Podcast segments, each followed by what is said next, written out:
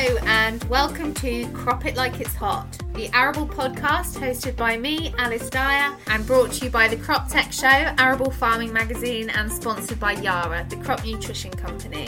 Before we get started on today's episode, don't forget if you're on the BASIS register, you can claim one CPD point for tuning in by emailing the name of the podcast and your account number to cpd at basis-reg.co.uk. So today's topic is crop nutrition. We've got a mixed program for you today. We're going to discuss everything from future policy, developments in the fertilizer sector, and find out from one farmer how he's making marginal changes to his crop nutrition program for better returns. But my first guest today is Edward Downing, who's National Crop Nutrition Technical Manager at Frontier Agriculture, and he's going to take us back to basics, starting in the field, and tell us what else we can be doing to improve crop nutrition programs and boost nitrogen use efficiency. Hi, Edward. Ah, good morning. How are you? I'm good, thanks. How are you? Yeah, very well, thanks. Yeah, very well. Good, good. Now, Edward, if we just start by thinking about crop nutrition and what's going on um, at this time of the year, the importance of improving productivity and efficiency is something being drummed into us. It, you know, we hear the three R's a lot, but what other factors have a real influence on nitrogen use efficiency?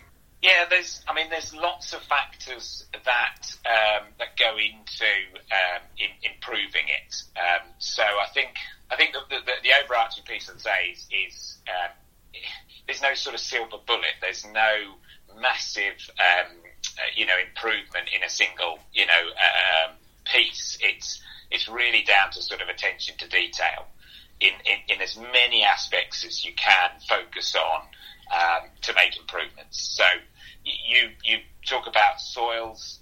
Soils are one of the absolute key factors because when it comes to nutrition, virtually all of the nutrients the crop actually requires, it takes up through its roots. So it's taking the, the, the nutrients out of the soil. So with that in mind, you know, the density, the, the depth, the, the volume of rooting is, is absolutely critical to maximize that uptake efficiency, particularly for a nutrient like phosphate that, that is relatively uh, immobile in the soil um, you need really good root system to have really good uptake of, of, of phosphate. So, you know, to get a good root system is, is, is you know, is, is easy to say. The challenge then is having, you know, really, really good soil structure. So no physical impeding of, of, of root growth. Um, and there's lots of things, obviously, you know, that you, you can do to try and, you know, improve that, particularly, obviously, around organic matter um, and improving organic matter levels in the soil. That will really aid uh, maintaining soil structure um, going forward, and that, that real health of soil also um, will help the, the, the, growth of roots and, and also mycorrhizal fungi as well that are involved in, in nutrient uptake. So that's a big one, definitely in terms of, of, of um, improving nutrient uptake. Yep, definitely, and that's something we're learning more and more about as we go. And what about other nutrients and how they influence nitrogen uptake?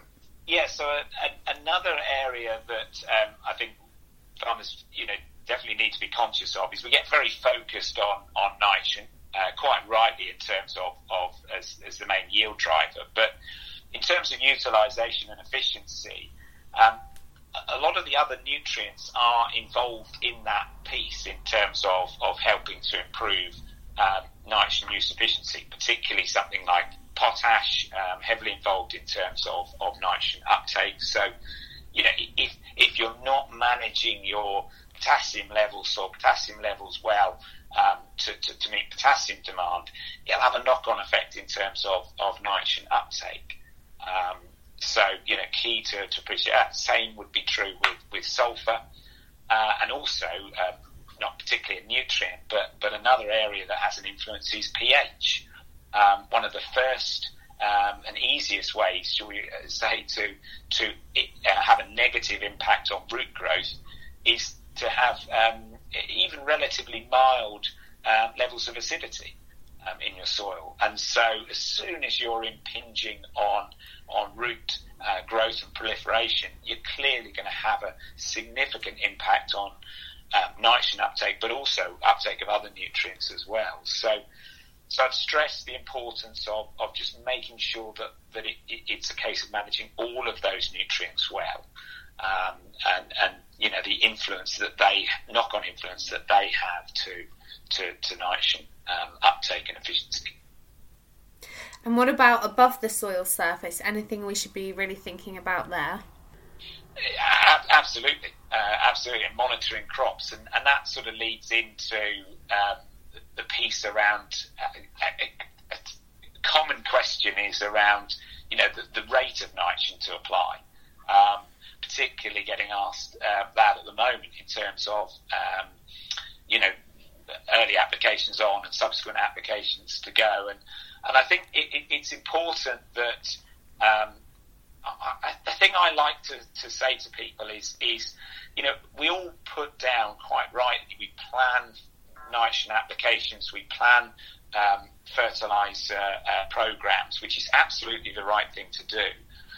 The, the, piece I always would like to, to have in people's mind is, is to question each of those applications as they go through the spring and, and, and really, you know, check that they are, um, and I don't mean to question as in to assume they're wrong. It, it's to question to check they're still right at each of those timings. I, I think sometimes, um, you know, we get incredibly busy and, and we, we tend to sort of execute a plan.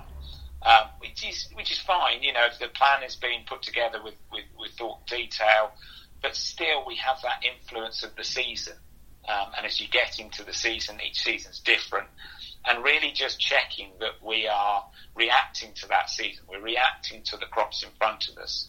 And at times, maybe easing back on, on doses or subsequently, you know, if, if potential's really there, we're actually increasing um, some of the later doses. So I'd encourage you to, to utilise biomass imagery um, you know, really useful to, to, to, monitor development, particularly to monitor variation across the farm, um, so that you can can maybe start to adjust programs um, to individual fields to improve efficiency, um, and maybe even take that um, into the field and look at um, varying actually rates within the field. You know, as as you would between fields, but but using that bio, biomass imagery to to actually produce variable rate nitrogen um, applications to reflect that differences in biomass across the crop. So it's all about trying to adjust N rates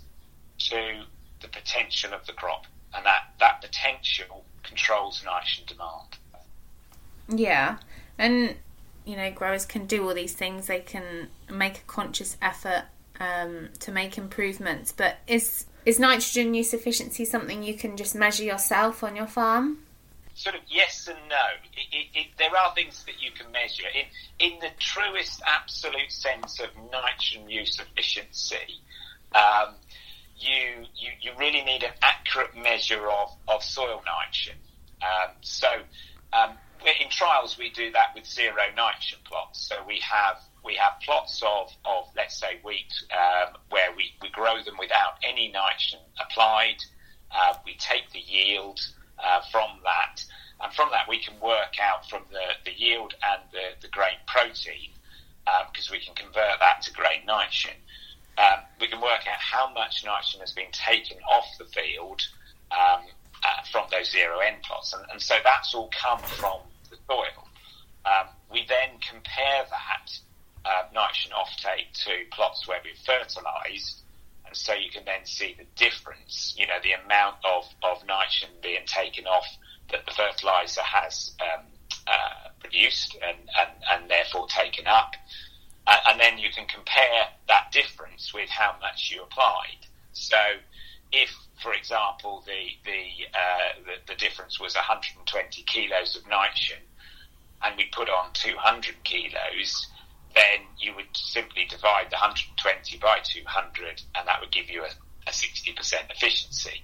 I, I pick that because that's actually the, the sort of guide in, in terms of RB209 uh, that talks about that as a sort of average figure that we would get. So a 60% efficiency. Um, obviously on farm you don't have zero N plots, so um, you, you don't have that ability. You can um, obviously do a, a mineral nitrogen uh, test, but that really gives you a, a, test in a moment in time. Um, there are um, other options that, that do add in additional available nitrogen that would go a little bit further. Um, so that is one way that you could you could sort of bring in that soil N piece. To be honest, though, the there is a you, you know you could just take that piece out in terms of an efficiency, and and and it's probably not really a, a true nitrogen use efficiency, but it's more of an inputs outputs calculation. So, in that way, what you're doing is just doing the measuring the grain offtake piece and comparing that to your grain um, uh, to the fertilizer applied. Yeah. So, and, and the key bit there, this is the absolute key bit there, is it, it all hinges on a grain result. So um, in wheat we have a protein result, but you can convert that to nitrogen by dividing by 5.7. So, so we have a grain N, and then we just simply times that by the dry matter yield. So we take away the water. So uh, a 10 ton crop becomes a eight and a half ton crop of, of actually dry yield. And so, you, simple calculation, you can you can work out the the grain N offtake. The problem comes though is that most of farmers' results in terms of grain uh, protein results will be from sampling in the shed. You know, so they've, they've, they've harvested a number of fields into a shed taken some, some grain results from that. And at that point, you, you're, you you've lost your link between a grain sample result and an individual field. Okay. You might have a bit of an idea of, you know, front of the shed is from, you know, those fields, but you, you don't have that level of detail, which is, is really important in this area because it, it, by the time you get it into a shed, the, you'll have you'll mask a lot of the differences across the farm. So, so one additional step that I would really encourage farmers to do is to start sampling a few of their. Uh, they can start with a few. So start with half a dozen fields across the farm and actually sample the individual fields. So uh, that would involve taking uh, basically a handful of, of grain from um, several trailer loads, ideally every trailer load, um, into a bucket, mix that up, and then take a subsample. You know, just as in a way you take a, a representative soil sample, you're trying to take a representative grain sample from that field. That result, and, and you're looking only for a normal, you know, not, not anything other than just a normal grain sample result that gives you a grain protein. So you, all you need is that grain protein that you can then convert to a grain nitrogen. And then you've got that level of detail because you can relate that grain result to the yield result from the field. And then finally, obviously, you know how much nitrogen, um, either as, as fertilizer or manure, was applied to that field. You can work out your grain offtake and compare that to, to your inputs. Really start to see the efficiency. Yeah, and speaking of which, a lot of growers are moving to either no-till or reduced tillage systems now. But how does tillage system affect nutrient availability and how will they need to rethink crop nutrition on the back of these changes?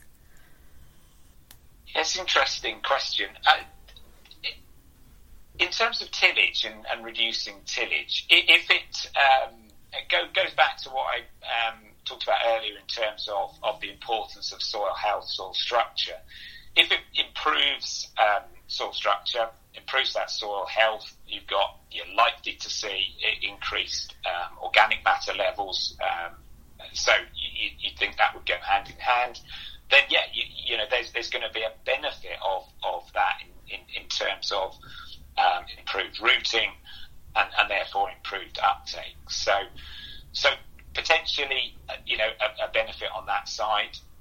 The, the only, uh, I suppose, you know, watch. Well, one of the watches there would be around just making sure that your um, your, your bulk densities of your soil aren't increasing um, too much. It can be sometimes, in, you know, a, a, consequence of reduced tillage is that that bulk densities um, do increase, and, and that can it can get to a point where they start to restrict rooting. But hopefully, the increases in organic matters will help to to, to reduce that. So. Um, in terms of nitrogen, I think there should be some some benefits um, there. Um, one, I mean, one other watch just on another nutrient um, that uh, I think is, is just something interesting that I, I, would encourage those going down reduced tillage systems to, to, to monitor would be around phosphate. Um, because we know that phosphate doesn't move um, far within soil, it's very quickly bound onto soil. Um, and we equally know that roots will, will take phosphate up. Um, uh, you know, often roots are active later in the season at reasonable depth, so they're taking phosphate up um, lower in the profile. And if you're not moving soil and your additions, either uh, particularly as fertilizer, are going onto the soil surface, there's a potential risk that you're uh, what they call stratifying your P. So your phosphate, rather than being um, at sort of equal levels down the profile is actually greater near the surface than it is at, at depth where most of the uptake's happening.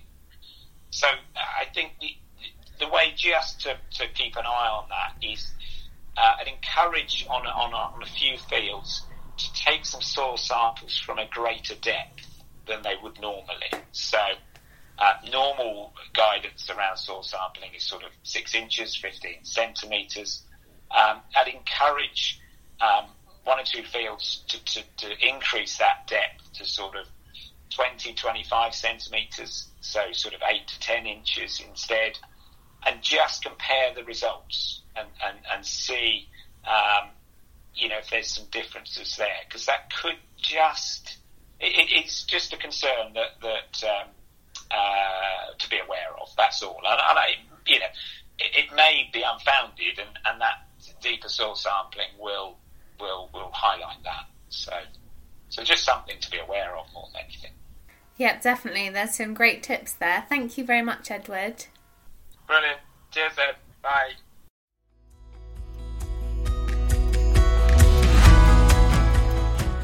From Limagrain's market leading oilseed rape breeding programme, Aurelia is the UK's number one hybrid variety. Offering growers proven performance across all regions, it has exceptional autumn and spring vigour and outstanding disease resistance. Aurelia is a fully loaded hybrid combining turnip yellow virus, pod shatter, and RLM7 Phoma resistance. Learn more and register for Limagrain's oilseed rape virtual demo on Wednesday, the 5th of May by visiting lgseeds.co.uk forward slash OSR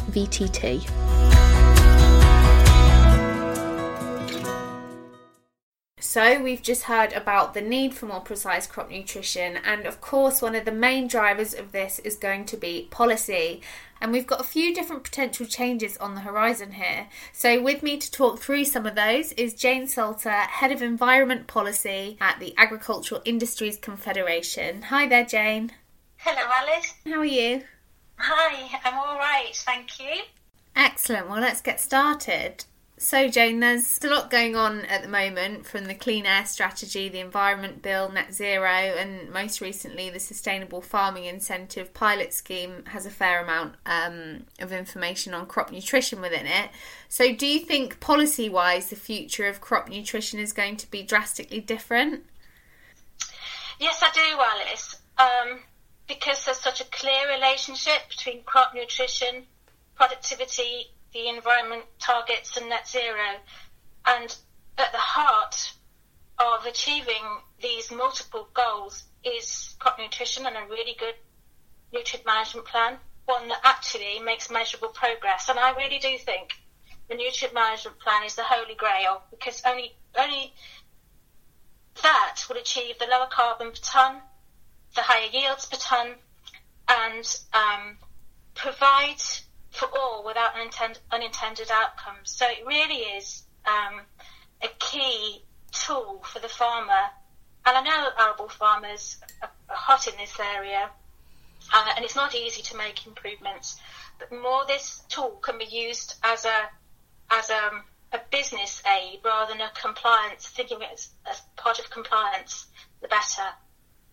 Um, I also know from our conversations with DEFRA and the devolved governments um, that their focus will be on nutrient management over the next 10 years. And we at AIC, having appreciated that, are taking a lead with a number of um, farming bodies to create a call for action around nutrient management um, for improved farm nutrient balance, improved nitrogen use efficiency, and on the um, uh, feed side, feed conversion ratios, all these improvements by 2030. And it, it's an ambition um, which I think um, will be hard to meet. And our advisors and the farmers um, will need a lot of support in, able, in, in order to deliver upon these high level KPIs that we've put in place.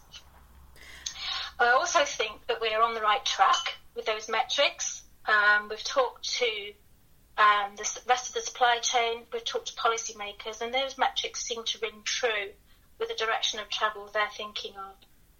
And do you think there's one specific piece of policy in particular that the arable sector needs to keep an eye on?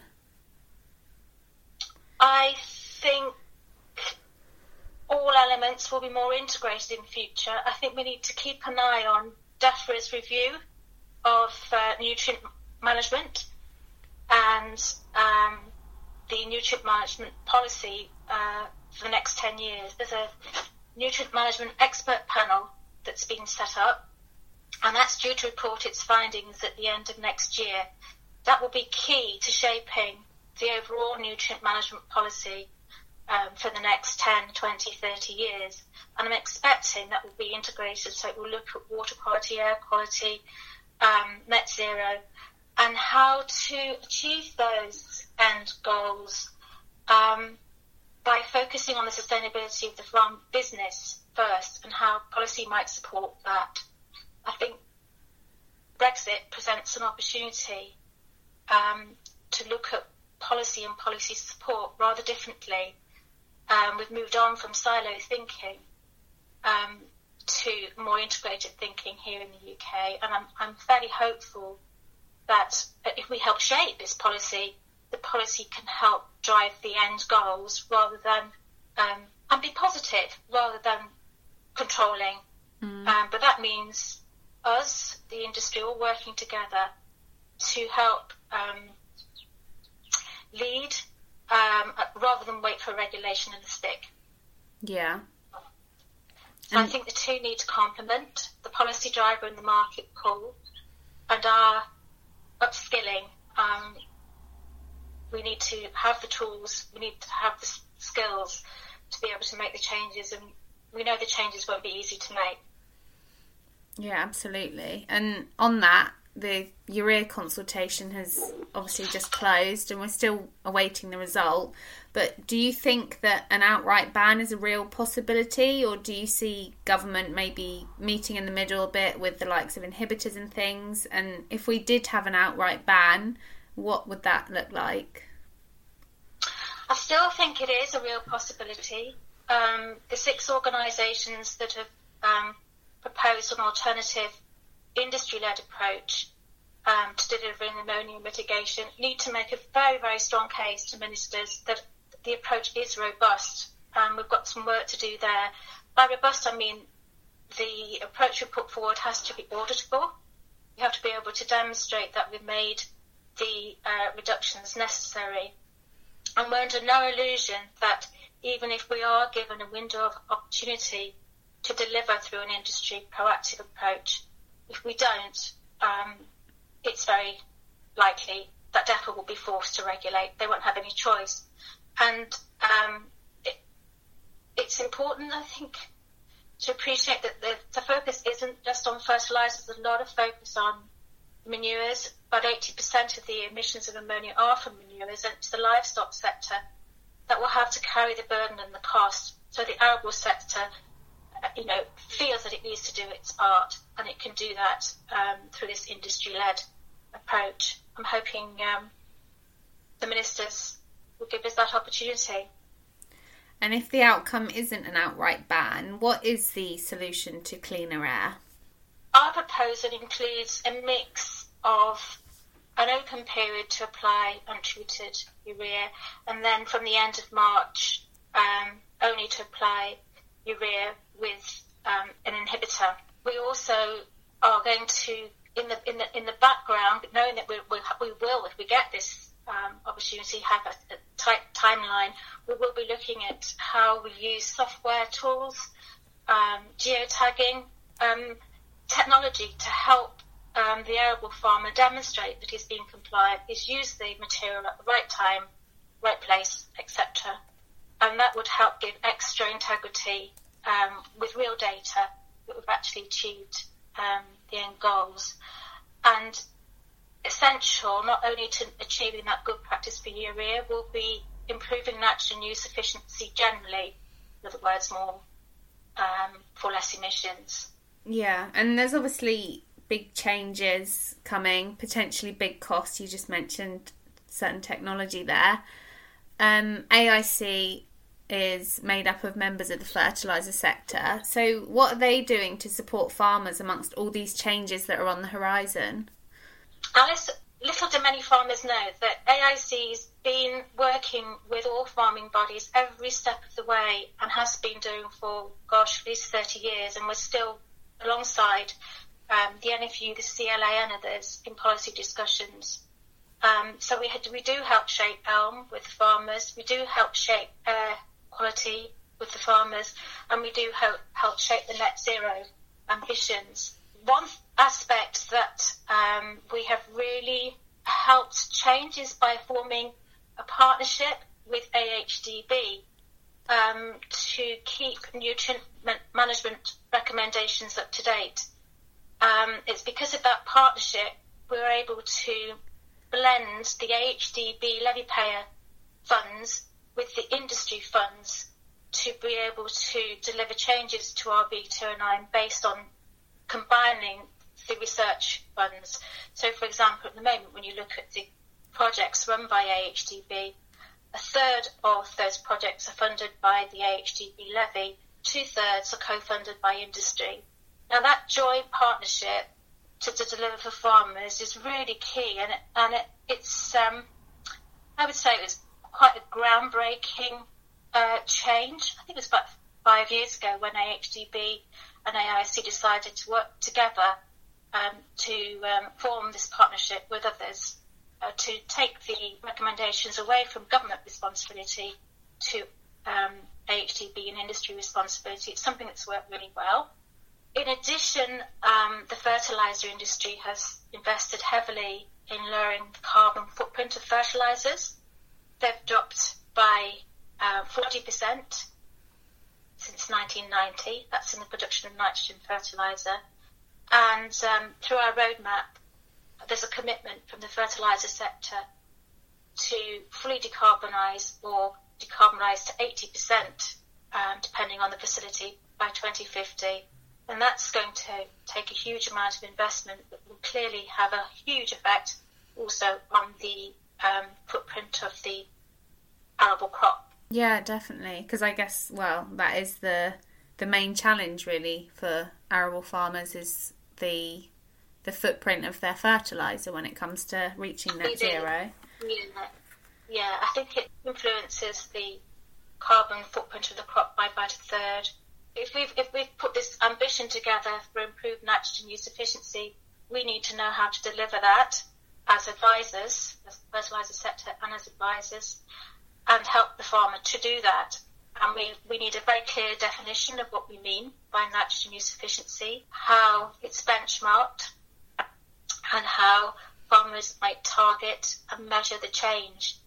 And have you got any figures on fertilizer use in the last, I don't know, decade or last few decades and how it's changed?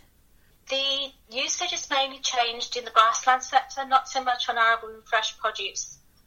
Um, the application rates, um, I'm speaking of nitrogen now, and then I'll speak of potash and um, phosphate. Um, the nitrogen rates have remained pretty static, but the yields have increased. So that means higher nitrogen use efficiency. Yeah.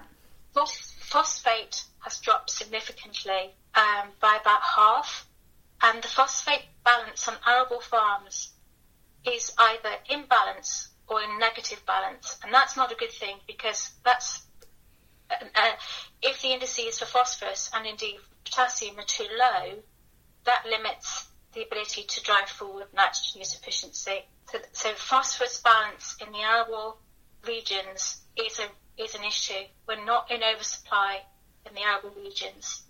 It's not all about nitrogen, it's about the soil and it's about nutrient balance. Well, that's the thing, isn't it? We say reduce our nitrogen use, but it's actually far, far more complex than that. Yeah, and once you open the soil up and it's it's um, healthy and drains well, you can get a lot, you can get a lot more for the nitrogen applied. So focusing back on soil quality um, is key, really, and it, it's key to this campaign that we've developed. Definitely, and that is something that all of our speakers have resonated with so much during this conversation. Thank you very much. It's been great You're to chat. See you. Bye bye.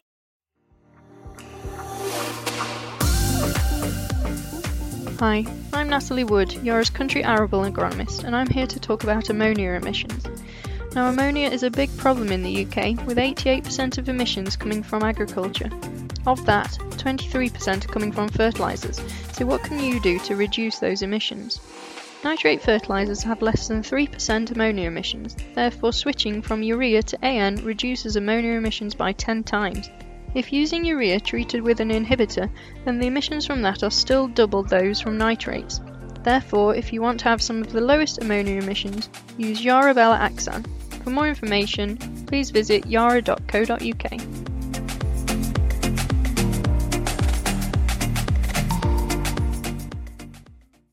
And now for my next guest, Michael Parker, who farms at Sherwood Farms in Leicestershire, and you also might know as the AHDB Vale of Belvoir monitor farmer. And his focus has been on how crop nutrition can contribute to better returns. Hi, Michael. Oh, hi, Alice. You're right. I'm good, thanks. How are you? Yeah, very good. Thank you. Good. So, shall we start with you just giving us a bit of background on your farm and your current approach to crop nutrition? Yeah. So we are a 600 hectare mixed arable um, laying chicken and a composting business farm. Um, about 560 hectares of it's arable um, with a mixture of soils, predominantly heavy clay based, and then we've got about a third that range from very light sandy soils to sort of the sandy, clay, loam, um, and they present their different challenges with the nutritional inputs and how you have to manage them not only in nutrition but in cultivation and as I'm sure lots of people are aware, different farming practices. And in terms of nutrition, we've been trying to look after it for quite some time with um, different approaches. Our sandier land, we've been it, it, was not particularly good land when we first got it. It was droughting and not producing much. So um, we've been using compost for about 17 years. We've made our own site to take council waste. And very lucky to get a contract for that, and um, we've gradually been improving that try and get it um, just a bit more profitable. And it's worked. The organic matter contents of that land has come up rather well. Um, it's now a profitable farm, and our heavy clay land has um, chickens, laying chickens on it, and we've been using that to bring the organic matters up there as well and other indices. And um, for 60 years.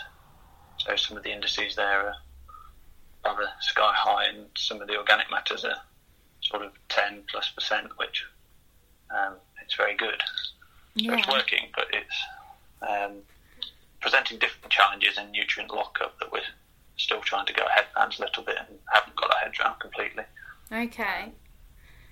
And you're very good at monitoring what's going on, so you're doing soil, tissue, and grain testing. How has that helped you? So, all three in tandem, really. We started with soils sort of 20 years ago, and we do each field on a five year rotation so we can sort of monitor its progress. Um, and then hopefully that can give you a bit of heads up as to roughly what that land should need um, nutrition wise. You have a fairly good idea before you start. Um, and then the tissues we bring in before each spray. So we've just done our two naught sprays, and we had tissues done before that, and it picked up that the only things low were potassium um, in most of our crops. So we're just looking at what we're going to put on that. Um, probably won't be a spray, so it might be something granular. We- Okay. We might try some tissue-based stuff as well, um, and then um, yeah, basically we'll tailor each application using the result of that and then um, grain, which we've just been doing through the YEN um, grain nutrition program, which has proved very useful actually. Yeah, what kind of thing have the results from that told you? It's just been quite interesting. Um, it picked up deficiencies where we haven't seen deficiencies in either the leaf or the soil. So, um, and not only deficiencies, over applications, um, um, deficiencies in particular were um, our manganese and our phosphorus, and we put a lot of manganese on. And uh, the phosphorus, we've got indices of threes and fours, so you wouldn't expect to see any shortages there, but we did. Um, so we'll be trying more um, this year in response to what we saw last year in the grain results, just to see if that was indeed the limiting factor and if there's more to be gained there. Yeah, and I guess the more years that you have that information, you'll build up a bit of a database about seasonal effects and things like that. Exactly, yeah. Because I, there was a year, I think it was three years ago, when um, everything droughted at, right at the end of the season, and we ended up with a lot of pink straw, and I think that was potassium lockup, perhaps. And um, so it's- there are seasonal effects, um, but we've been doing it for three years now, and um, the data's looking fairly consistent. So it's Okay. suggesting that we need to be manganese is the key one, um, as always. Um, but even little things like it said that we're a little bit low on boron and molybdenum, so we'll be looking at those a little bit as well and just keeping an eye on them a bit more closely than we otherwise would have done. Yeah, and you've made some other changes in terms of crop nutrition. Um, I know you said that you are trying some different technology and you've also moved to liquid fert. So, how's that going? Yeah, so a couple of changes, as you say. Um, we've moved to liquid predominantly for the capital um, cost saving, but also for the higher accuracy. Um, we've changed from 30 to 36 metres, and that does push the granular spreader. It's possible, of course, but we've had um, issues with spread not being 100% with 30 metres, so um, A, the accuracy, B, the capital, and um, the flexible product choices. There's so many different tinkering and tailoring. So on our different sites, we've just got a slightly higher sulfur um, percentage fertilizer at our lighter land, just to boost that. Whereas our heavier land doesn't often need much sulfur, so um, we can cut that down, and it's completely flexible, which is obviously another option in your toolbox if you like. Um, and then the second change that we've made is we've been running an N-Sensor for about 10 years, um, which, in case people don't know, is a sensor which scans the crop density and the green leaf area. Um, and it works very well, but with the advent of the new sprayer, we'd also need a new N-Sensor. So we're looking at, well, we're trialling Atfarm, Yara Atfarm for the year, which comes with an N-Tester. Um, and linking back to um, the YEN nutrition program, it showed that we'd overapplied um, nitrogen last season on most of our crops, which was probably season dependent because the crops didn't reach what we thought they were going to reach or hoped they were going to reach, and perhaps we didn't cut it back, cut back our nitrogen rates enough. Okay. However, the N-Tester should ensure that we can't do that again, and um, it still has the satellites. Have to say that I've been trying to use the satellites over the past few days, and the, the clear images aren't always there. So it will be interesting to see how we get on this year. Yeah, And- yeah, I guess that's the thing with uh, the UK. It is, yeah. The flexibility of an N-Sensor is unbeatable when you pull in a field Yeah. and can just turn it on. As well as all of this, you started using Edaphos Agronomy, who we've had on the podcast before, um, and this is because you wanted to look at how nutrition can reduce the need for pesticides. So, how's that going? Um, early days. This is our first season with them, but so far the crops look no worse and the spends less. So it's just the fact that they look at all the different variables to start off with. They look at the soil, they look hard at the nutrition, and then they look where they can use the nutrition um, instead of just using traditional pesticides, which is really interesting. Yeah. and hopefully where we can go because if you need the pesticide then you've left something available. Whereas if you can keep the crop healthy or grow it away from the beetles or whatever it is then you shouldn't need it in the first place Yeah. um, hopefully I move in the right direction Yeah, and it will be really interesting for us all to follow your progress on that one as a monitor farmer. Thank you for your time, Michael, and for virtually talking us through your farm and your crop nutrition program. no thank you it's really nice to be considered Now, last but by no means least, is my final guest, Mark Tucker of Yara, and he's going to talk us through some of the new innovations coming forward in the fertiliser sector. So, Mark, farmers can only do so much when it comes to reducing their carbon footprint from fertiliser. So, I'm intrigued to know more about some of the developments in the pipeline within the fertiliser industry. Yeah, of course, and that is something that is a real focus now. In yeah, the farmer can get the the fertilizer management bit done well at the farm, um, but then you've got to be thinking about how do we further reduce um, the carbon footprint. We've of course started the reduction process of the carbon footprint with our abatement technology that happened back in uh, 2009, and really the next step that now will take again a further reduction um, of the carbon footprint is the use of um, green ammonia. Um, and green ammonia a really important um, element because ammonia is the starting point for um, the fertilizers that the nitrogen fertilizers that the farmer uses.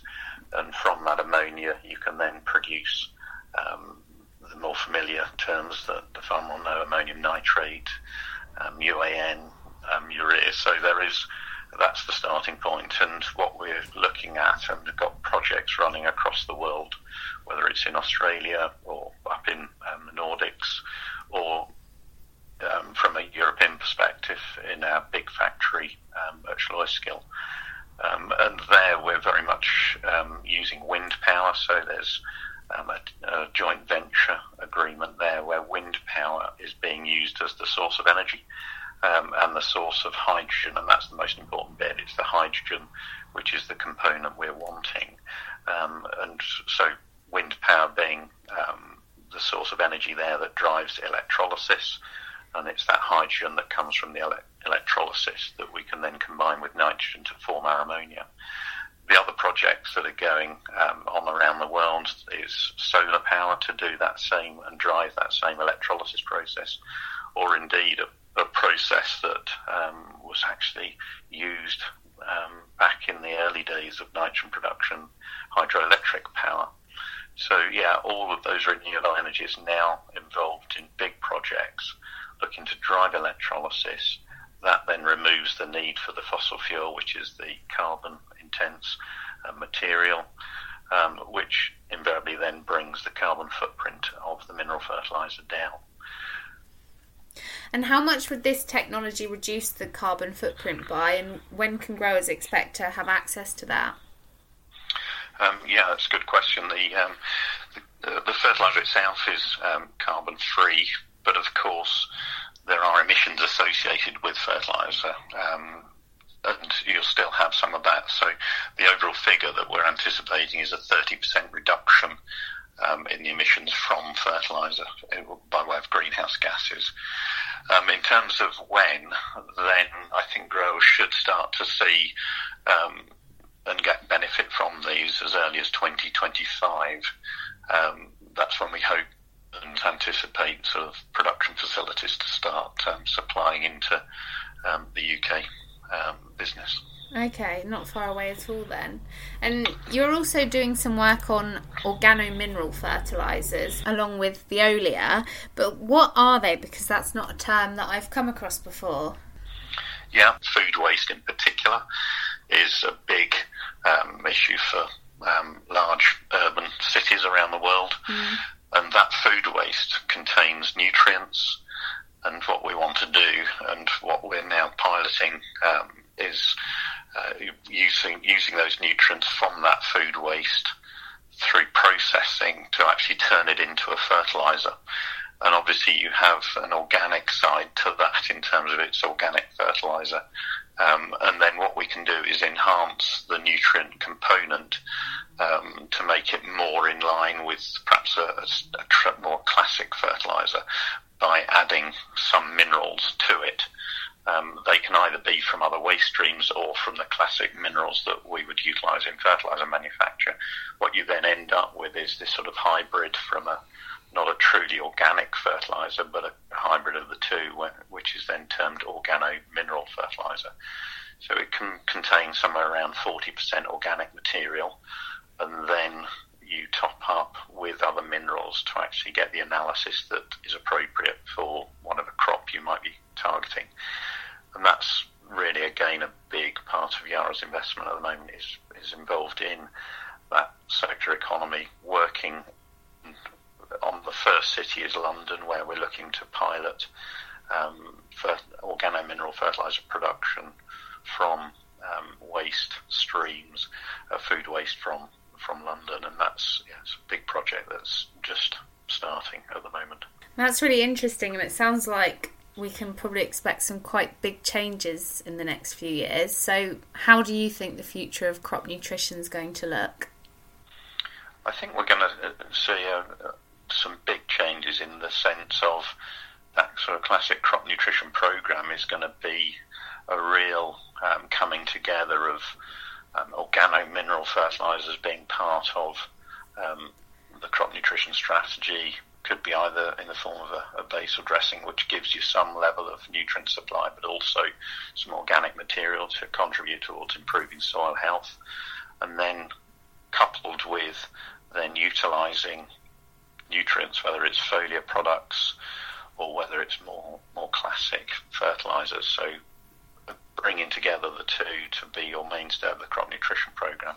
But then on top of that, using all the sort of diagnostic tools available to farmers, whether it's from classic laboratory analysis where we send the samples off and find out really um, what nutrients are um, deficient, or whether it's then through the digital tools. And again, another big area of investment for Yara is to develop the whole digital um, tools that are out there to help diagnose, plan, um, and dynamically manage the crop so that we really do improve efficiency of nutrient, um, whether it's uh, applications uh, or whether it's timings of that application. Yeah, and just like the other speakers have said, it's about tying in all these different things together to make marginal gains, which then add up to something quite big. Thank you very much, Mark. No worries. Thanks for that, and uh, look forward to it.